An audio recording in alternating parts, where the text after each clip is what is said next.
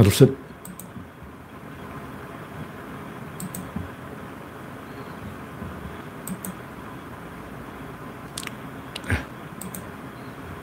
열려라 참깨. 아, 열렸습니다. 우창님이 일발을 꺼냈습니다. 김병수님, 그레이스방님, 반갑습니다. 화면에 이상이 있으면 말씀해 주시기 바랍니다. 네, 대법님, 코코님, 반갑습니다. 구독자는 현재 2,420명. 여러분의 구독과 좋아요는 제게 큰 힘이 됩니다. 네, 아무님, 박영진님, 랜디로저님, 심은학님, 우상경님, 수호자님, 반갑습니다. 오늘도 뭐 별 정치 뉴스가 없죠. 코로나는 이 줄어들 기미가 안 보여. 와. 지금 현재 어제보다 한 200명 가까이 늘을 것 같은데 2200명. 와. 아직 주말 효과가 남아있는데도 검사를 3만 명 했는데 2000명 넘을 것 같아요. 어쩔 수 없죠. 네, 김종철님, 반갑습니다. 현재 25명 시청 중입니다. 네, 이상이 없으면 지, 진행하겠습니다. 첫 번째 곡지는 독립군과 일본이, 뭐 전에도 했던 얘기인데, 일본군은 그야말로 그 목숨을 걸었어요.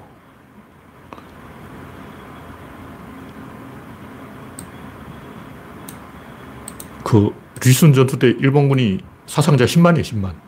죽은 사람 3만 명이고 사상자 10만이면 대패, 대패. 엄청나게 깨진 거죠. 박살이 난 거야. 근데 일본은 자기들이 이겼다고 막 좋아 죽어. 도대체 그렇게 러시아한테 박살이 나놓고 기관총 밥이 되어놓고 3만 명이 전사했는데 그게 뭘 이긴 거냐. 그진 거죠. 그럼 독립군은 몇 명 죽었냐. 독립군은 일본하고 별로 싸우지도 않았어요.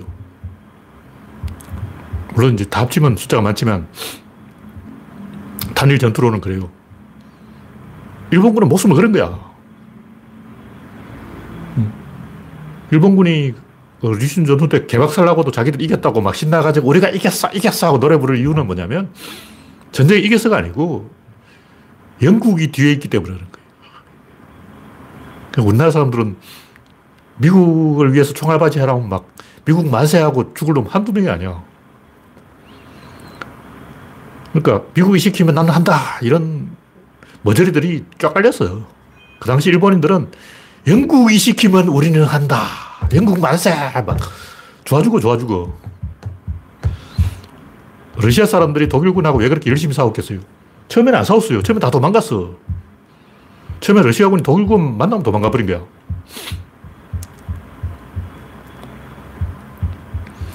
근데 미군이 서패임을 주니까, 어, 미국이 우리 편이다. 갑자기 막 돌아가지고 막 미친 듯이 싸운 거야. 서페임이 맛있어서 그런 게 아니고, 원래 이 아기들은 엄마가 쳐다보면 막 신나가지고 못하는 게 없어. 그 인간이 원래 그런 동물이라는 거야. 잔다르크가 등장하기 전에는 프랑스군이 영국군만 보면 다 도망갔는데, 프랑스군 1000명이 영국군 100명 보면 도망갔어요. 근데 잔다르크 이후는 달라져가지고, 영, 프랑스군 100명이 영국군 200명을 봐도 도망을 안 가고 전쟁을 하는 거예요. 태도가 문제죠. 태도 문제. 구한말 의병운동도 그래요. 양반이냐 상놈이냐 그거 가지고 논쟁했다고. 신돌석 장군이 어, 상놈인데 우리 같은 양반하고 어떻게 같은 사랑방에 앉아서 이 대사를 어, 토론할 수가 있냐고. 상놈은 저 마루에 앉아야지. 우리 양반은 어, 사랑방에 앉고 상놈은 문간에 앉아야지. 왜 상놈이 양반하고 같은 방에 들어오냐. 이거 가지고 이래가지고 일본군하고 싸우겠냐고. 일본군은 목숨을 걸었는데 독립군은 양반 상으로 따지고 있었다니까. 지금 똑같아요. 국임당은 목숨을 걸었어. 철천지 원수인 윤석열을 보수로 자기 자, 애미애비를 팔아먹은 놈들이. 박근혜도 팔아먹었어. 이제 박근혜 사면도 관심 없어. 그, 저놈들은. 복수에만 관심 있는 거예요. 한풀이. 박근혜도 그 사람들한테는 이용 대상일 뿐이고 그냥 자기 콤플렉스를 투사하는 거죠. 고졸 세력, 중졸 세력이 대졸 세력한테 이 서름 당한 걸 엉어리를 풀려는 거예요. 근데 너 젊은 놈들 잘났다 이거지 이러고 한번 좆대봐라 이런 거예요. 복수하는 거라고. 박근혜를 위해 복수하는 게 아니야. 자기 자신을 위해서 복수하는데 박근혜라는 어, 상징 표지가 필요한 거예요. 뭐 해봐 하면 깃발 하나 들어야 되거든. 근데 이 깃발 들어봐도 잘 안 오고 저 깃발 들어봐도 잘 안 오는데 박근혜 깃발 드니까 사람들이 모이더라. 박근혜가 좋았어요. 박근혜 박근혜 하는 게 아니고 박근혜 깃발을 들면 사람이 모여. 서분시장에 가봤어. 박근혜가 떴다 그러면 사람이 바글바글해. 그거예요. 힘을 느껴보고 싶은 거예요. 힘을 느끼는 어떻게냐. 사람을 모아야 돼. 사람을 모으려면 어떻냐. 박근혜지. 어? 그 사람들도 박근혜가 또라이라는 걸 다 알아요. 속으로 막 창피하게 생각한다고. 근데 원수를 갚아야 되기 때문에 아무 생각이 없는 거예요. 그 사람도 윤석열을 좋아하는 게 아니야. 하여튼 일본군은 목숨 걸고 전쟁하는데 우리는 이재명이 양반이다, 신돌석이 상놈이다, 뭐 이거 가지고 따지고 있어. 참. 이재명은 내가 볼 때 과거가 많은 사람이 아니고 상처가 많은 사람이야. 누가 했는 말, 유시민이 했는 말인가? 사실 그렇잖아요. 집안에 그런 이상한 형제 한 명 없는 사람이 있나? 없는 집안 있냐고. 여러분은 좋은 집안에 태어나가지고 집구석에 그런 이상한 아저씨 한 명 없는지 모르지만 촌놈들은 그 다 있어요. 촌놈들은 집집마다 그 이상한 사람 집안에 꼭 한 명씩 있어. 그 없는 집안 없어. 제가 우리 집에 가서 옆집, 앞집, 뒷집, 건너집 다 하면 다 이상한 놈이 한 명씩 있더라고. 물론 도시에 사는, 강남에 사는 여러분들은 부자니까, 부자 동네에만 살았으니까 형제 사돈 팔촌 중에 뭐 이상한 아저씨가 없지만 촌놈들은 꼭 동네 이상한 사람 꼭 있어. 하여간 우리가 좀 인간은 원래 시행착오를 통해서 어, 전진하는 동물이기 때문에 이게 뭐 이재명이 옳느냐 뭐 이런 문제가 아니고 우리 스스로 집단 지성을 만들어가는 훈련이 훈련. 열심히 해봐야 돼. 한번 깨져봐야 돼. 계속 이기면 방향 감각을 상실하는 거예요. 가끔 한 번씩 접어야 된다고. 우리가 의리를 지키는 게 중요한 거예요. 의리가 뭐냐? 오징어 게임에 참여하려면 깐부를 맺어야 돼. 여러분은 만약 물에 빠졌으면 제일 가까이 있는 사람을 잡는다고. 멀리 있는 사람 잡겠냐? 가까이 있는 사람 잡냐? 근데 내가 백인인데 가까이 있는 사람 흑인이다. 내가 물에 빠져서 죽으려고 그러는데 흑인이 손을 딱 내밀었어. 그럼 그 여러분은 그 흑인의 손을 잡겠냐고 안 잡겠냐고. 막 잡으려고 하다 어, 흑인 하고 막 이렇게 한 놈은 치사한 놈이지. 여러분이 물에 빠졌다면 흑인이 손을 내밀면 그 흑인의 손을 잡을 수밖에 없는 거예요. 그게 어리라고.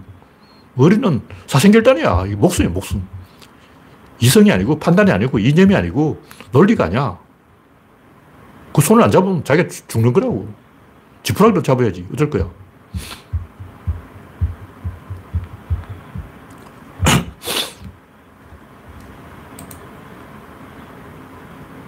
가난하게 살면 이혼하는 사람도 많고 부부간에 마찰하는 경우도 많고 돈 많은 집안은 부부간에 금슬이 있어요. 다 그래요. 왜냐면 도, 돈이 어, 깨, 깨가 쏟아지는 거지. 돈이 쏟아지면 그게 깨가 쏟아지는 거라고. 돈이 없으니까 스트레스를 받고 스트레스를 뱉어버리니까 배출하니까 마찰하고 그러니까 이혼하는 거예요. 불경기가 오면 이혼 증가하는 거예요. 네, 다음 곡지는 윤석열 되면 집단 우울증에 걸릴 듯. 그러니까 진보는 외전을 하고 보수는 내전을 하는 거예요. 진보는 일본을 이기려고 그러고 보수는 북한을 이기려고 그래요. 그보다 또 심한 보수는 경상도 전라도 나누어 가지고 이기려고 그러고 조금 착한 보수는 조선족을 때려잡자 그러고 좀 나쁜 보수는 여자를 괴롭혀. 어디 괴롭힐 게 없어서 자기 엄마를 괴롭히냐고. 미친놈 아니야. 그러니까 제가 하고 싶은 얘기는 진보는 선수기 때문에 실패해도 뭔가 배우는 게 있어요. 보수는 관객이기 때문에 팔짱 끼고 흥 니들이 잘 되나 봐라 두고 보자 어, 이렇게 이제 빈정거리는 거예요. 그 빈정거려서 망하면 뭐가 좋냐고. 한국이 월드컵 가면 중국 팬들이 빈정거리잖아. 한국 너희들 16강 못 가. 꿈깨. 내 말이 맞나? 네 말이 맞나? 두고 보자. 어, 내가 한국이 16강 가면 내가 열 손가락에 장을 찢은다. 16강 떨어지면 그거 봐라. 내가 뭐랬냐. 내가 한국 16강 못 간다. 안 그랬냐. 막 신난 거야. 근데 내가 때 그놈들이 더 불쌍하다고 지들은 32강도 못 가면서 말이야. 32강, 아니, 월드컵 본선에도 진출을 못하는 놈들이 그 봐라, 한국이 16강에 들 리가 없다라. 이런 소리 하고 있다고. 그 중국 팬이들지. 진보는 16강에 떨어진 한국팀이고, 보수는 중국팀이야. 그 사람들은 어째 선수가 아니야. 역사라는 것은 진보가 진보의 자격이 있느냐, 이걸 테스트하는 거예요. 진보는 앞으로 가는 건데 앞으로 가려면 지도자가 있어야 돼요. 근데 보수는 지도자가 필요 없어. 왜냐하면 뒤로 가기 때문에. 뒤로 가는데 무슨 지도자가 필요해. 뒤로는 원래 가봤던 길 아니야. 옛날에 가봤어. 박정희의 길, 김영삼의 길, 이건 옛날에 가본 길이야. 그 지도자가 필요 없다고. 그냥 가봤으니까. 근데 보, 진보는 한 번도 안 가본 길을 가보는 거예요. 양성평등의 길. 이 길을 누가 가봤냐고 아무도 안 가봤잖아. 그 지도자가 필요한 거죠. 근데 이제 지, 진보가 지도자를 선출하면 보수가 그거 봐라. 어? 내가 망한다 그랬잖아. 그 말도 맞아요. 지도자를 선출해도 잠시 가는 거지. 그 오래 못 가. 어.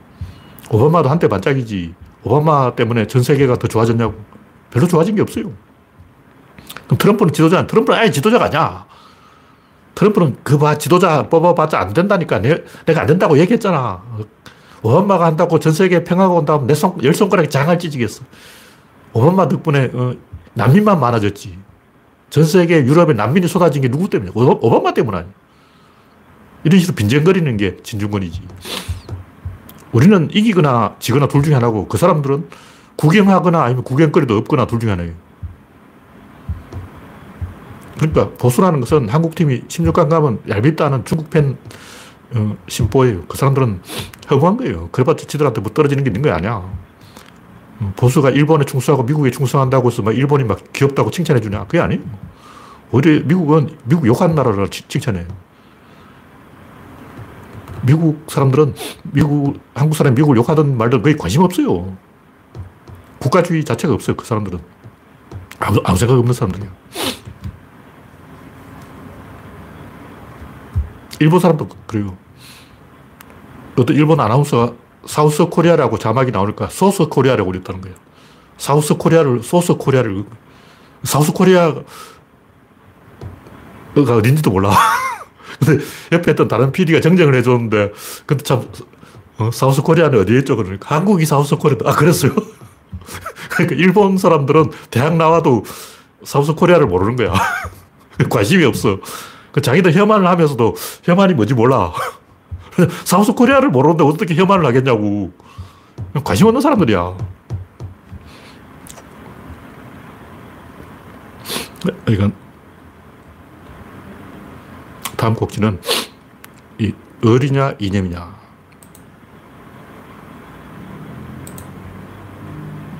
아까 했던 이야기인데 이 20세기는 이념의 시대고 21세기는 의리의 시대다. 제가 그런 얘기를 하는 거예요. 이념은 지도자가 이 방향을 가리키는 거예요. 왜 그러냐. 지도자한테 권력이 있으면 그렇지. 예를 들면 신무기가 등장해버린 거예요. 갑자기 비행기가 등장했어. 그럼 비행기를 전쟁에 써야 되냐, 안 써야 되냐? 원자탄을 던져야 되냐, 안 던지냐? 지도자가 잘해야 잘 되는 게 20세기라는 거죠. 보태동이 막안 들어고 막 저세를 잡아야 된다. 난리 나버렸어. 보태동이 말 한마디로 그냥 농담으로 한 얘기인데, 어, 중국 사람 진지하게 듣고 막 참새를 다 잡아버렸어. 그 농사가 망해버렸어. 황당한 일 아니야. 그걸 가지고 못했다고 욕하면 안 돼요. 제가 볼 때 그건 농담이었어. 그걸 진지하게 생각한 중국 사람이 잘못한 거지, 진짜. 20세기는 지도자 한 명이 잘해야 되는 시대고, 띠란 지도자 뽑으면, 어, 개고생하는 시대고, 북한 봐. 지도자 잘못 뽑아서 개고생 중이잖아요. 21세기는 다들 스마트폰을 한 개씩 들고 있다고. 그러니까 지도자보다 국민이 잘해야 되는 시대예요. 그때는 의리가 중요하다. 그럼 이념하고 의리가 뭐가 다르냐? 이념은 총도 없는데 그냥 모여봐 싸우자 하고 막 선동하는 게 이념이고 총을 그냥 나눠주는 게 의리예요. 수영을 배우는 방법은 간단해. 물에 빠뜨려 보면 돼요. 전 수영을 굉장히 쉽게 배웠는데 한 9살 때 강물에 가서 그냥 잠수를 했어. 물속으로 살살 기어다닌 거야. 그러니까 막 헤엄친다고 할 필요 없어. 그냥 물속으로, 물바닥으로 땅, 땅에 손짓고 땅바닥에 손짓고 물속을 살살 기어다니니까 수영 금방 배워요. 물속에서 30초만 숨을 참고 있으면 수영은 이미 되어 있어. 그 뭐냐면, 어리도 똑같다는 거죠. 오징어 게임 빠지면 어리를 이야기 안 해도 다 막 자기 편 찾아가지고, 야, 우리 어, 서로 협력하자. 그러고 막 난리야. 오징어 게임 줄다리기 할 때 다 막 협력하잖아. 그렇게 안 하면 죽으니까 그렇게 한다고. 사상이라는 것은 다 시대상을 반영하는 거예요. 무슨 주의, 무슨 주의, 무슨 주의 다 거짓말이고 총이 나오면 그에 맞는 주의가 생기고 대포가 나오면 또 그게 맞는 주의가 생기는 거예요. 전차가 나오면 장교가 잘해야 되고 박격포가 나오면 소위가 잘해, 그 하사가 잘해야 돼요. 그냥 하사는 담당이 박격포야. 일본군의 주력 무기 박격포 아니야. 하사가 담당하는 거지. 그 미군은 뭐냐? 미군은 대통령이 잘해야 돼. 왜냐? 원자 폭탄이 주력 무기야. 원자 폭탄을 누가 만지냐고 대통령이 결정하는 거예요. 그런 식으로 이 시대상을 반영하는 거예요. 예를 들면 노예제보다 소작제가 낫고 소작제보다 자영농이 나아요. 근데 왜 노예제를 하냐? 할 수밖에 없어. 농사 기술 자체가 형편없기 때문에 소작제라는 게 가족 중심의 농사인데 가족이 일할 농기가 없어요. 꽃게가 없어.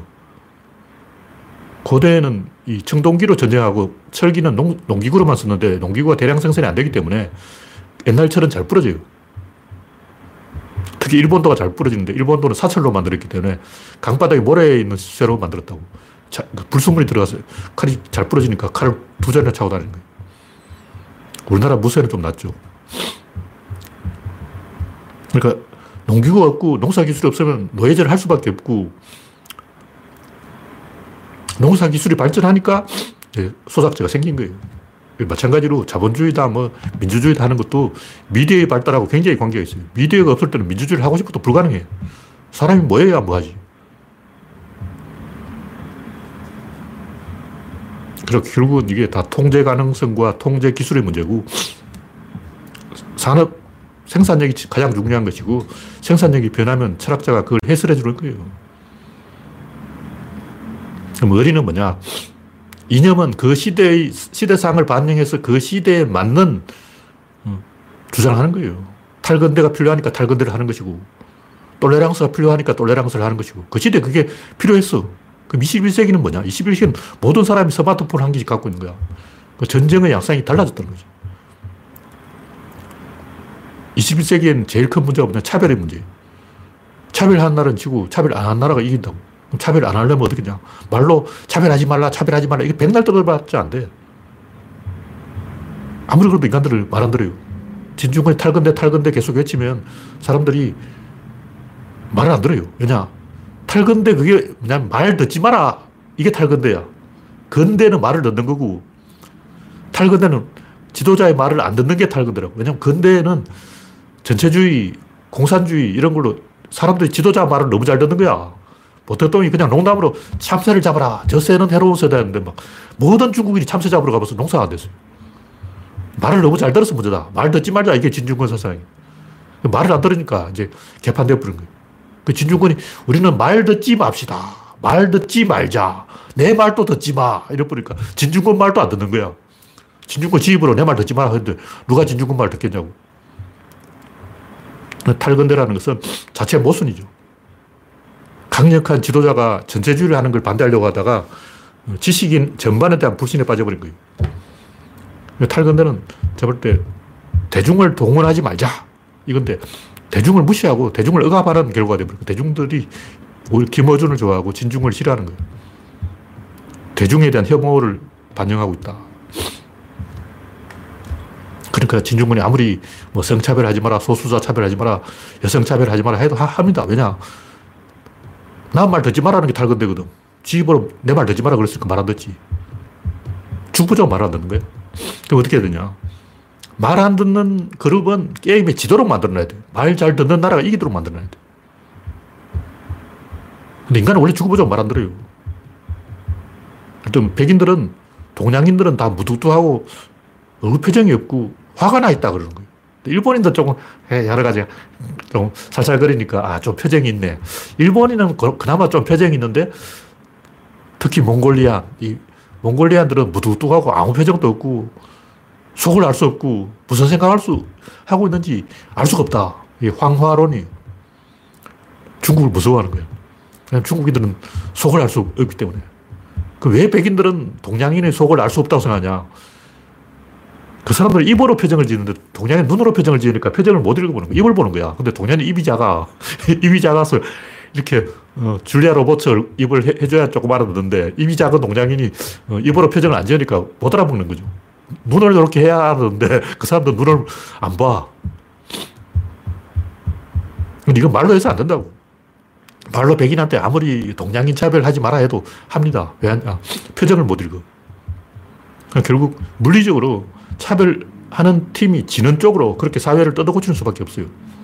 왜 차별하냐? 차별하면 이기니까 차별하지. 차별하면 지도록 만들어야 되는 거예요.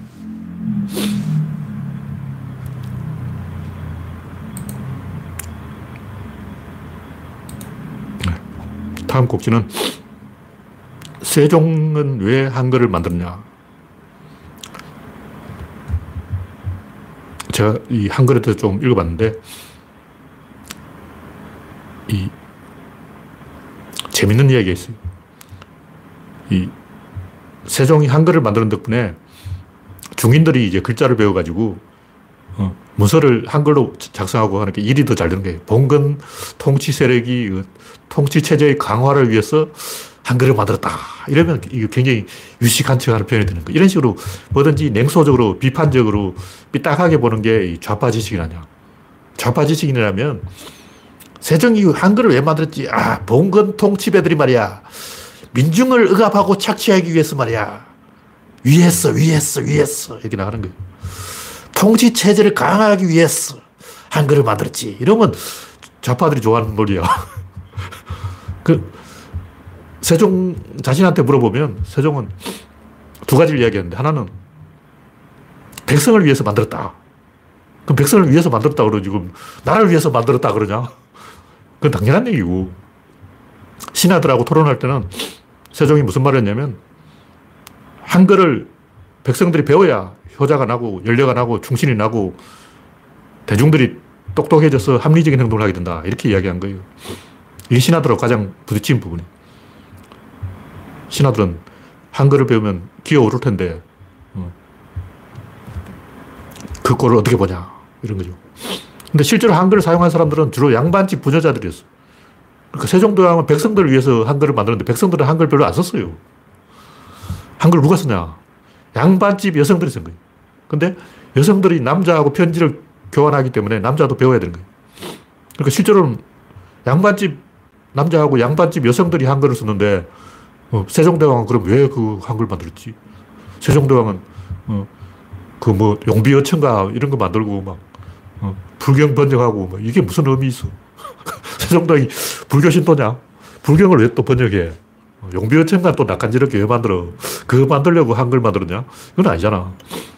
뭐 상감행실도 이거 하려고 했냐? 그것도 유치한 거예요.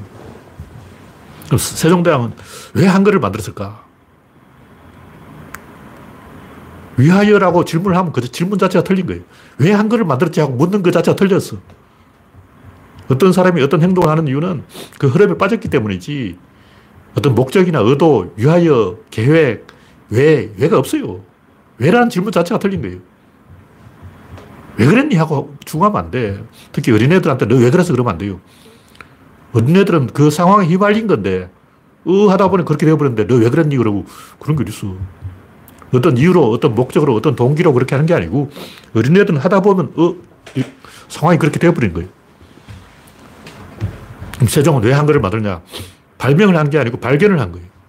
왜이 지나가다가 북을 한번 쳐봤는데 소리가 나는 거예요. 어? 소리가 나네? 이러면 이제 한 번 더 쳐보는 거야. 그러다 뭐 북치기의 달인이 되어버린 거지. 왜 그러냐?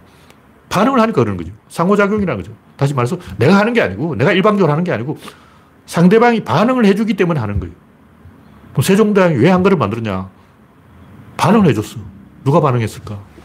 진리가 반응한 거고, 신이 반응한 거죠. 제가 구조를 만든 것도 뭘 위하여 뭐 인류를 위대하게 만들기 위해서 내가 70억 인류를 한번 구제해 버리겠어. 내가 대한민국을 선진국으로 만들어 버렸어. 이런 걸 생각해서 구조를 만든 게 아니고 발견을 한 거예요. 발견. 어? 발명은 이유가 있는데 발견은 그냥 우연히 발견하는 거야. 사람 길을 가다 금덩어리를 발견하는 거는 그냥 우연히 발견한 거죠. 근데 거기서 멈추지를 못하는 거죠. 흐름에 빠져버린다고. 세종당도 책을 많이 읽다 보니까 아, 한글을 만들 수 있다. 어문학을 배워서 글자를 만들 수 있다는 사실을 발견하는 순간 이미 게임 끝이야. 이제 거기서 못 빠져나오는 거예요. 세종이 어떤 목적으로 어떤 의도를 가지고 백성을 위해서 한글을 만든 게 아니고 진리를 한번 봐버린 사람은 거기서 못 빠져나와. 그 길을 계속 갈 수밖에 없어. 정상에서 미끄러지는 거예요.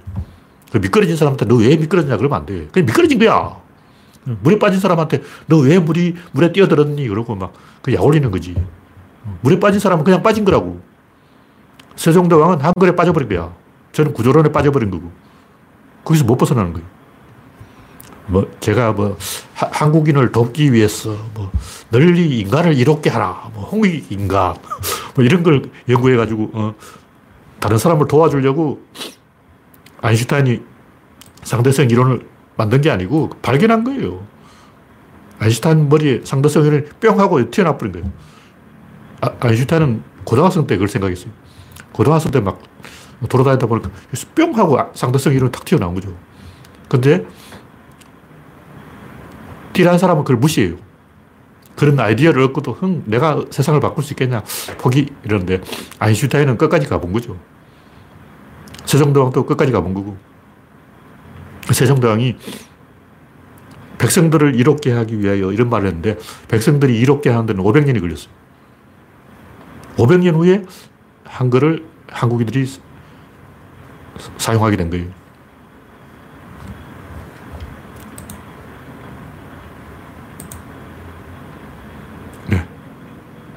정도로 이야기하고 다음 곡지는 남의 가랑이 밑을 긴 한 시인. 이 한신이 나쁜 사람은 아닌데, 한신이 남의 가랑이 밑을 긴 것을 사람들이 막 칭찬하고, 잘했다, 잘했다, 그러고, 막, 그래. 어, 대인배는 참을 쑤셔야 돼. 어, 가랑이 밑을 기어야 돼. 근데 이게 과연 옳은 가르침이냐고. 한신이 잘한 거야. 물론 그럴 수도 있어요. 그 상황에 따라 다른 건데, 저도 뭐 별별 이상한 짓을 많이 당했는데, 경찰관한테 성희롱을 당한 적도 있어요. 어떤 경찰놈이 내 꼬추를 만진 거예요. 왜 그런지 몰라도. 그때 그 경찰놈을 한 방 먹여버리려고 하다가 참았는데, 한 방 먹여버리는 게 나았을지, 아니면 그냥 참는 게 나았을지는 어, 어느 쪽이 낫다고 말할 수가 없어요.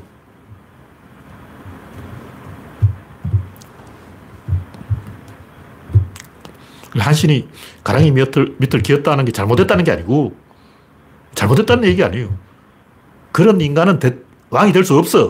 그걸 이야기하는 거예요. 물론 한신은 왕이 될 생각이 없었겠지. 왕이 될 생각이 없으면 처음부터 이상한 짓 안 해야지. 왜 한신은 이상한 짓을 했냐고. 왜 개철하고 둘이서, 어, 종림회하고 셋이서 어, 쑥덕거렸냐고.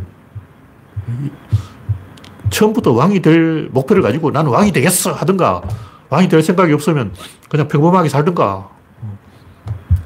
확실하게 태도를 정해야 되는데, 한신은 제가 볼 때 왕이 될 자질이 없는 사람이에요. 왕이 될 사람은 남의 가랑이 밑을 안 기어요.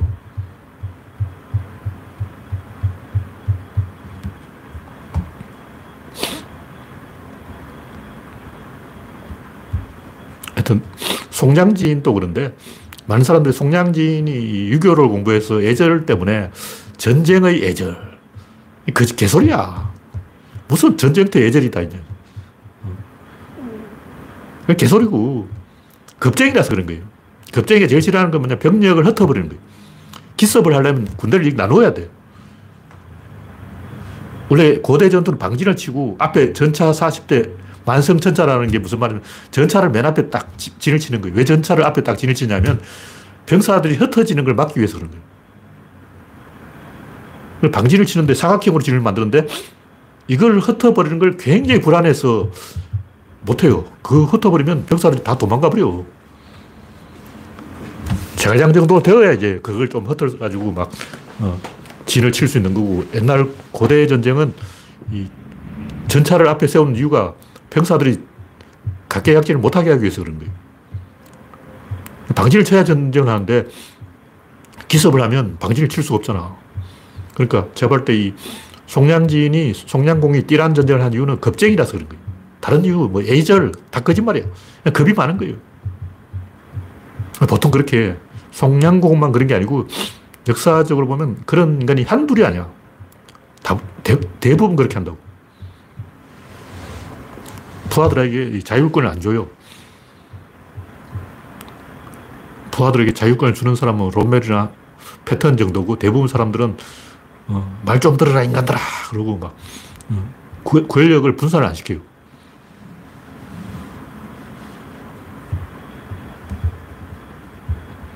우리는 그 선조 임금이 이순신하고 관계에서 뭐 띠라기 했다고 그러는데 처칠은 그 선조 임금이 한 10배의 삽질을 했어. 처칠 때문에 영국군이 곤란해진 적이 한두 번이 아니야. 역사상 인물들 보면 아, 인간들 전부 삽질해요.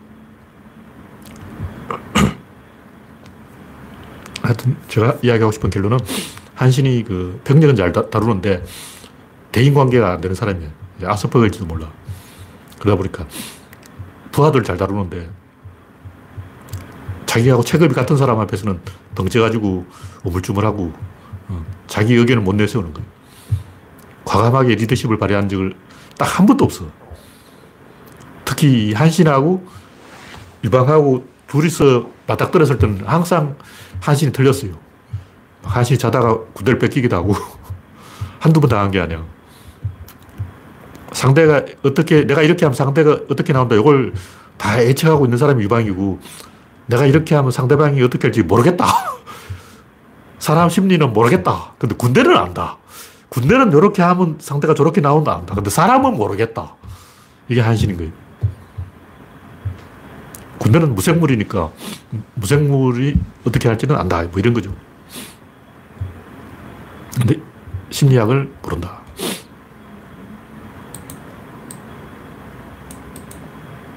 그러니까 그 징기스칸은 이 가두기와 풀어주기를 둘 다 할 수 있는데 대부분 사람들은 무작정 풀어주기만 하거나 아니면 무작정 가두기만 해요. 풀어준다는 건 뭐냐면 자기 부하들한테 아부하려는 거예요.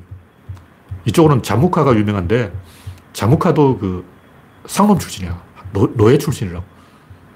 노예 출신이기 때문에 아래 사람들한테 인정을 받으려는 거예요. 자무카의 유명한 연설이 있는데 다 함께 약탈하자. 어? 뭐 재물을 훔치자, 적을 박살내자, 막 이런 걸 이야기하는 거예요. 그러니까 대중들에게 아부하는 대중들이 원하는 말을 해주는 사람이 자묵하고 머리는 굉장히 잘 돌아가요.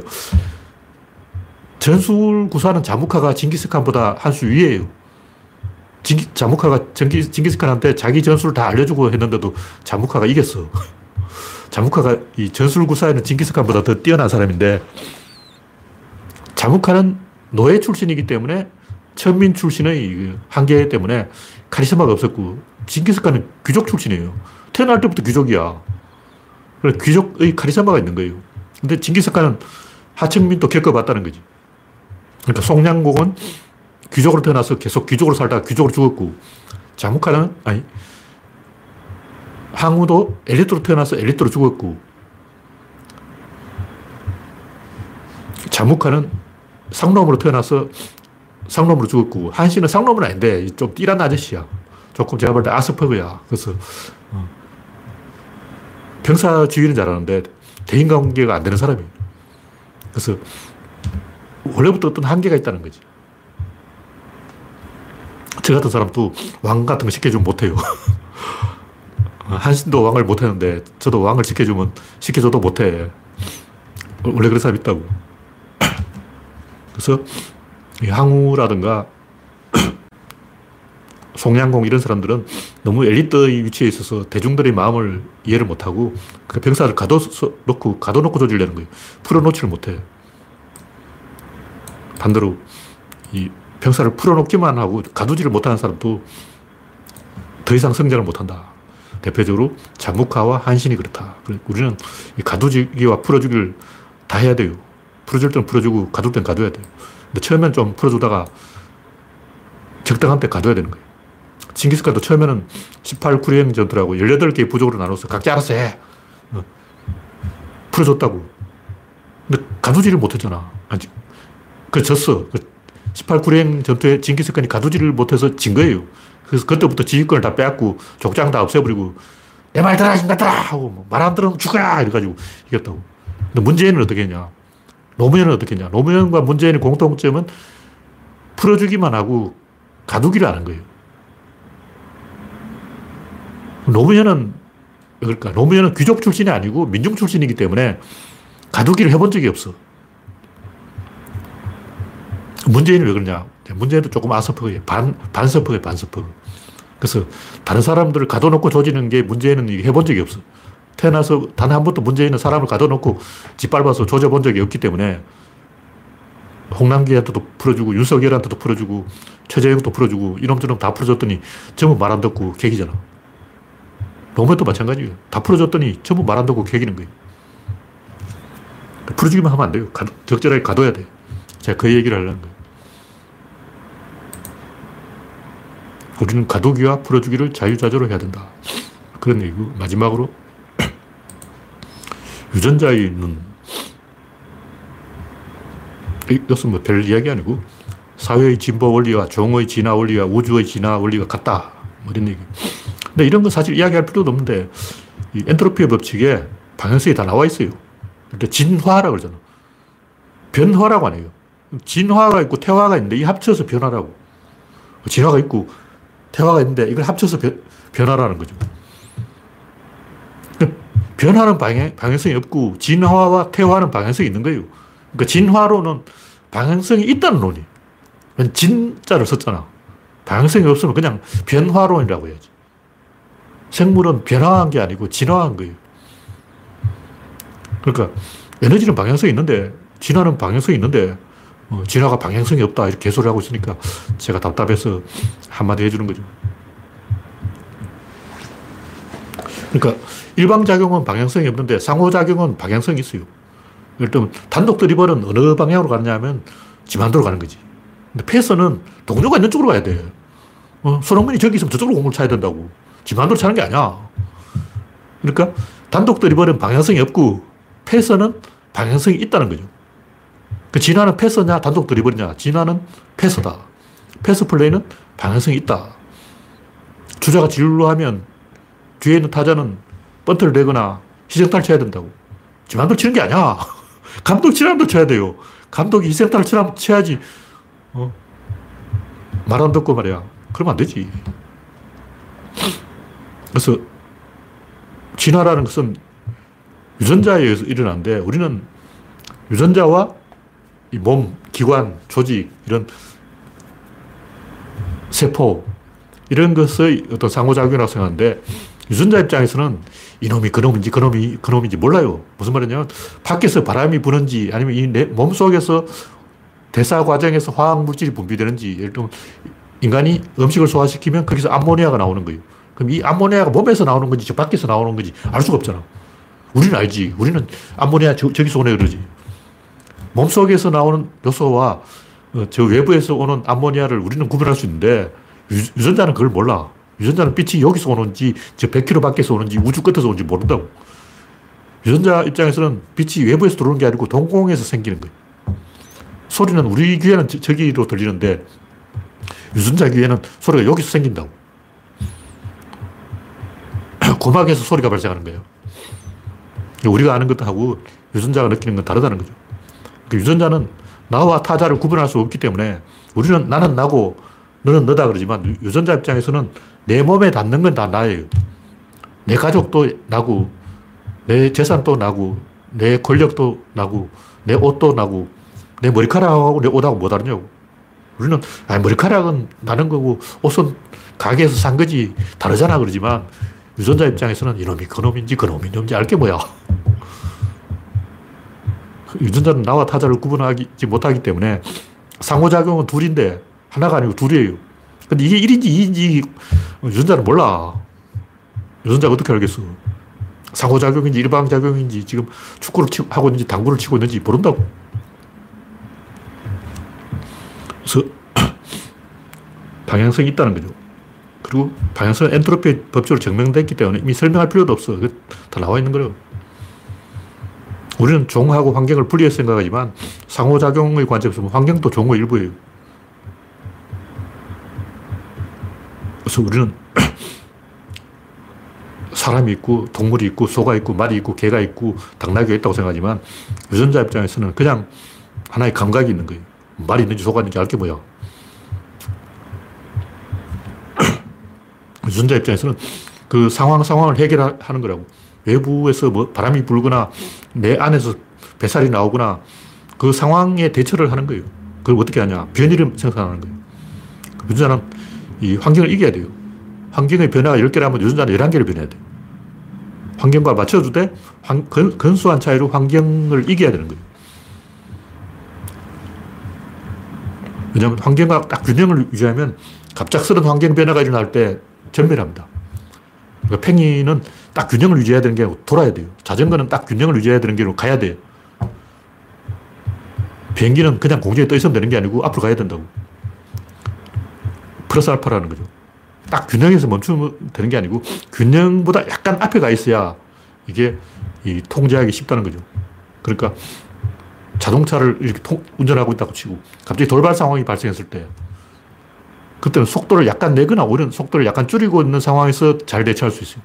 속도 변화가 없으면 잘 대처를 못 해요. 그러니까 어떤 그런 돌발 상황에서는 일부러 엑셀레터 페달을 밟아서 속도를 약간 끌어올리거나 아니면 브레이크를 밟아서 속도를 약간 늦춰야 굉장히 자연스럽게 샥 어, 해, 상황을 해결하는 거예요. 그냥 핸들만 돌려가지고는 좀 안 된다고. 핸들만 돌리지 말고 속도를 가속하거나 혹은 감속을 해야 돼요. 그래야 이 자동차의 여러 부품들이 맞물려서 딱 따라오면서 정확하게 이렇게 통제되는 느낌이 오는 거예요. 만약 그게 없이 그냥 핸들만 가지고 조정하려고 그러면 뭔가 이 겉도는 느낌이 들어서 내가 원하는 대로 이게 잘 안 꺾어져. 내가 핸들을 이만큼 꺾었는데 자동차는 좀 덜 따라오는 것 같은 거예요. 근데 엑셀레터 페달을 약간 밟거나 브레이크를 살짝 밟으면 느낌이 정확하게, 정확하게 딱 선에 맞춰서 돌아요. 이 직접 운전 해보라고.